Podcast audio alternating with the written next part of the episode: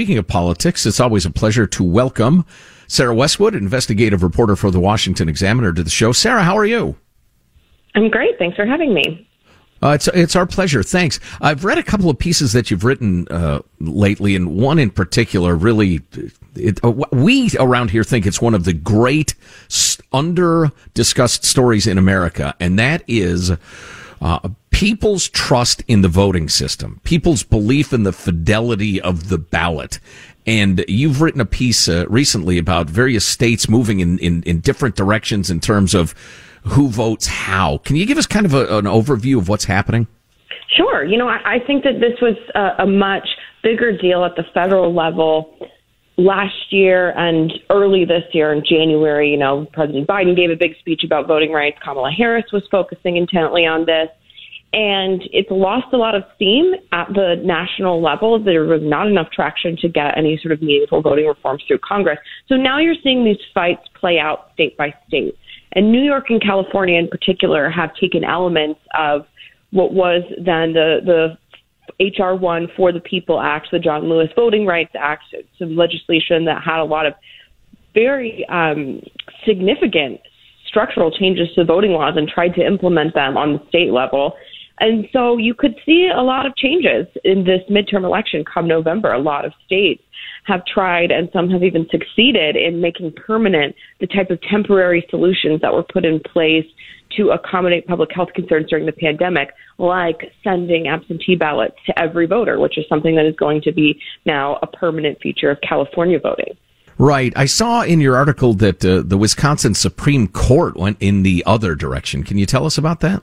Yeah, this was a significant blow to the left wing agenda when it comes to voting, but the Wisconsin Supreme Court looked at the way the state's law is currently written and said that the law, as as it stands, does not allow for unattended ballot boxes, which means that if precincts want to have ballot drop boxes where someone can fill out their absentee ballot at home, maybe they don't want to drop it in the mail for whatever reason, they feel more comfortable leaving it at a box, they have to have a, a physical person there monitoring the drop box if they want to have this option for voters. And that's a really expensive, logistically challenging way to, to do drop boxes. Is why you typically see them being unmanned because that, that sort of manpower, full time manpower, uh, is hard to come by in, in elections.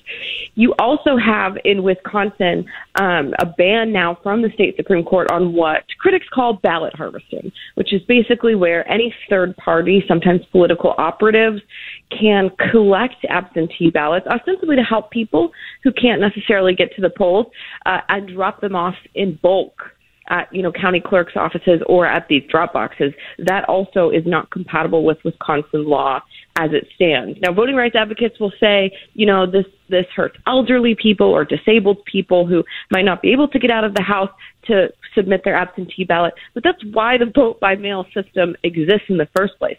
It existed for people like you know the disabled and the elderly who can't necessarily get to the polls and so that option voting by mail is still available to people now that ballot harvesting is is banned in Wisconsin Right. I remember it was a couple of election cycles ago that a Republican was booted out of Congress and the uh, election had to be reheld in North Carolina because the, uh, the, various operatives engaged in ballot harvesting, which is illegal in roughly half the states, I think, or it's like 22 to 23 or something like that. I don't, do you happen to know that number offhand?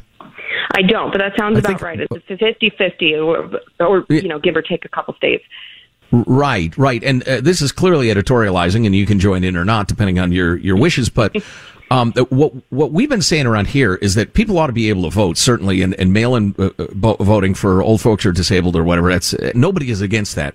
But the idea of one guy showing up with 15 ballots is it's damaging to the credibility of the electoral process, even if there are reasonable safeguards in place to make sure every one of those votes is is legit. And and honestly, I don't find the safeguards uh, strong enough. But just that very idea of a guy with a stack of ballots, it bothers people. It does. And I think, you know, a lot of these, the liberalization of the vote by mail rules in states like Pennsylvania, New York, and California, those were done under the pretext of the pandemic. And they were all billed as temporary measures. And now any effort to go back to what the pre pandemic standard was is being decried as voter suppression. And so, you know, this was sort of a bait and switch that a lot of these Democrats did when it comes to the voting laws. In Texas, for example, a lot of the changes that Texas made in their voting reforms that they passed last year was just stripping away some of those pandemic policies, like 24 hour voting or like drive through voting, which occurred in some precincts in urban areas. That was attacked by Democrats as, you know, taking away people's right to vote, even though at the time, Democrats insisted that those measures were never meant to be temporary. So there is a lot of sort of rhetorical deception uh, around this voting issue that's no longer, you know, in the national spotlight because again, this is playing out in the states, but you know, those fights mm-hmm. are still happening. Sarah Westwood, investigative reporter for the Washington Examiner, on the line. In the uh, couple of minutes we have left, you did another piece on if House Republicans indeed take the. I'm sorry, if, if Republicans take the House, which is expected, that they are going to launch their own bunch of investigations into the Biden administration. I'm not sure how much I love this government by investigation that, that seems to be popular these days. Uh, but what will they be investigating, and who's going to do it? Yeah, so we are seeing House Republicans start to lay the groundwork for what those investigations are going to look like and what committees are going to be the venue for those probes, even though they're not in the majority, they don't have subpoena power or necessarily the power to set the agenda and call witnesses. They can send letters and requests and inquiries, and so we're starting to see that. Uh, for example, the House Oversight Committee. Uh, Congressman James Comer is the ranking member, largely expected to be the chairman if Republicans take the House in November. He's already started sending requests to the Treasury Department for what's known as suspicious activity reports, or reports that are automatically generated uh, when business tra- transactions internationally potentially raise red flags. All the suspicious activity reports related to Hunter Biden. So he's sort of starting to lay the groundwork there for what will probably be a pretty robust investigation of Hunter Biden's business dealings.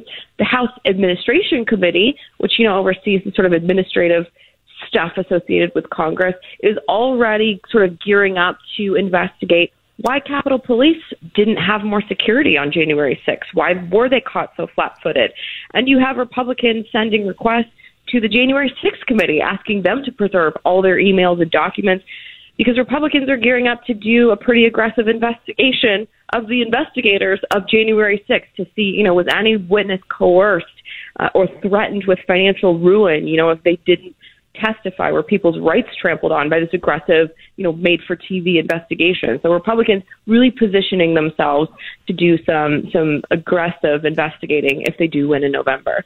Well, and I understand the House Judiciary Committee might be looking at uh, Anthony Fauci. That's right. Uh, Congressman Jim Jordan really interested in Anthony Fauci, sort of the face of this unpopular COVID response. The Republicans are interested in how and why he shifted so dramatically his position on the lab leak theory, this theory that COVID 19 escaped from a, a virology lab in Wuhan, and that's how it started spreading in China, which is a pretty now publicly accepted likely possibility for how the pandemic began. But Fauci hasn't not really explained why he went from totally dismissing this theory to reluctantly embracing it. And there are a lot of questions about, you know, NIH's funding of, grants that contributed to research at that virology lab in Wuhan. And so those are the sorts of things the Republicans are going to be looking into. And, you know, that could be pretty uncomfortable for, for Dr. Fauci.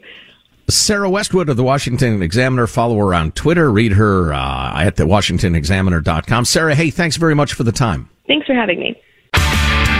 Armstrong Hannah Storm, and my new podcast, NBA DNA with Hannah Storm, chronicles my six decades in professional basketball. From growing up in the sport to becoming one of sports TV's first female broadcasters. Join me as I dig deep into the game's history, unearth some wild stories, and talk to my friends from the world of basketball, from Dr. J to Charles Barkley. It's been a wild ride, and now I get to take you with me. Listen to NBA DNA with Hannah Storm on the iHeartRadio app, Apple Podcasts, or wherever you get your podcasts. If you love sports and true crime, then there's a new podcast from executive producer Dan Patrick and hosted by me, Jay Harris, that you won't want to miss. Playing Dirty Sports Scandals. Each week, I'm squeezing the juiciest details from some of the biggest sports scandals ever. I'm talking Marcus Dixon, Olympic gymnastics, Cain Velasquez, salacious Super Bowl level scandals. Join me on the dark side of sports by listening to Playing Dirty Sports Scandals on the iHeartRadio app, Apple Podcasts, or wherever you get your podcasts. More Than a Movie is back with season two. I'm your host, Alex Fumero, and each week I'm going to talk to the people behind your favorite movies. From The Godfather, Andy Garcia. He has the smarts of Vito, the temper of Sonny, the warmth of Fredo, and the coldness of Michael. To the legend behind La Bamba, Lou Diamond Phillips. When I walked in, I didn't think I had a shot at Richie because John Stamos' picture was already up on the wall. Listen to More Than a Movie on the iHeartRadio app, Apple Podcasts, or wherever you get your podcasts.